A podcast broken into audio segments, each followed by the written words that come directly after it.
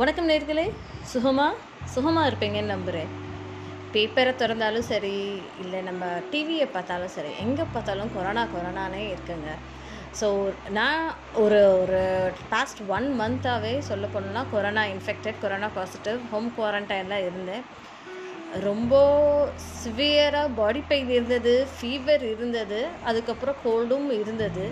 But நம்மளோட ரெகுலராக நம்ம எடுக்கக்கூடிய கஷாயமும் சரி, இல்லை அதுக்கப்புறம் கொஞ்சம் மெடிசன்ஸும் டாக்டர் ப்ரிஸ்கிரைப் பண்ண மெடிசன்ஸும் கொடுத்து நான் இன்றைக்கி ரெக்கவர் ஆகி உங்கள் முன்னாடி வந்து பேசுகிறேன். ஸோ இதனால் நான் சொல்லிக்க விரும்புகிறது என்ன அப்படின்னா, உங்களுடைய ஹோப்பையோ உங்களுடைய கான்ஃபிடென்ட்ஸையோ லூஸ் பண்ணாதீங்க.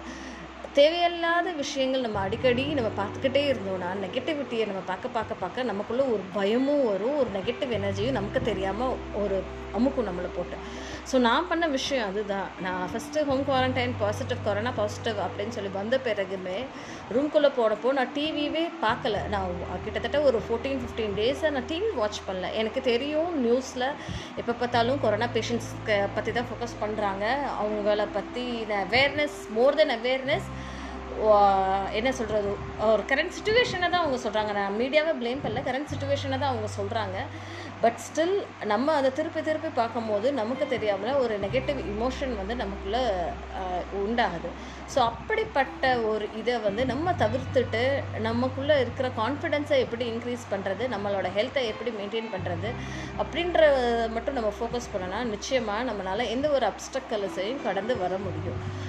நீங்கள் நினைக்கலாம், இப்போ ஒரு கம்மி வயசாக இருக்கிறதுனால ஹோம் குவாரண்டைன்லேயே இருந்துட்டு முடிச்சுட்டாங்க, ரெக்கவர் ஆகி வந்துட்டாங்க. இதே இது வந்து எங்கள் அப்பாவுமே வந்து ரொம்ப சீரியஸாக இருந்து ஹாஸ்பிட்டலைஸ்டாகி இருந்து அவருமே ஒன் வீக்காக ஹாஸ்பிட்டலில் இருந்து ஆக்சிஜன் ட்ராப் ஆகி அவருக்குமே ஆக்சிஜன் கொடுத்த பிறகு ஸ்லோ ஸ்லோவாக ரெக்கவர் ஆகி இதைக்கும் அலமதுல்லாம் நல்லபடியாக வீட்டில் இருக்காங்க.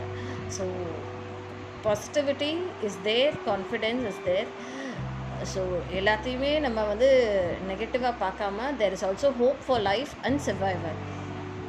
தேங்க்யூ.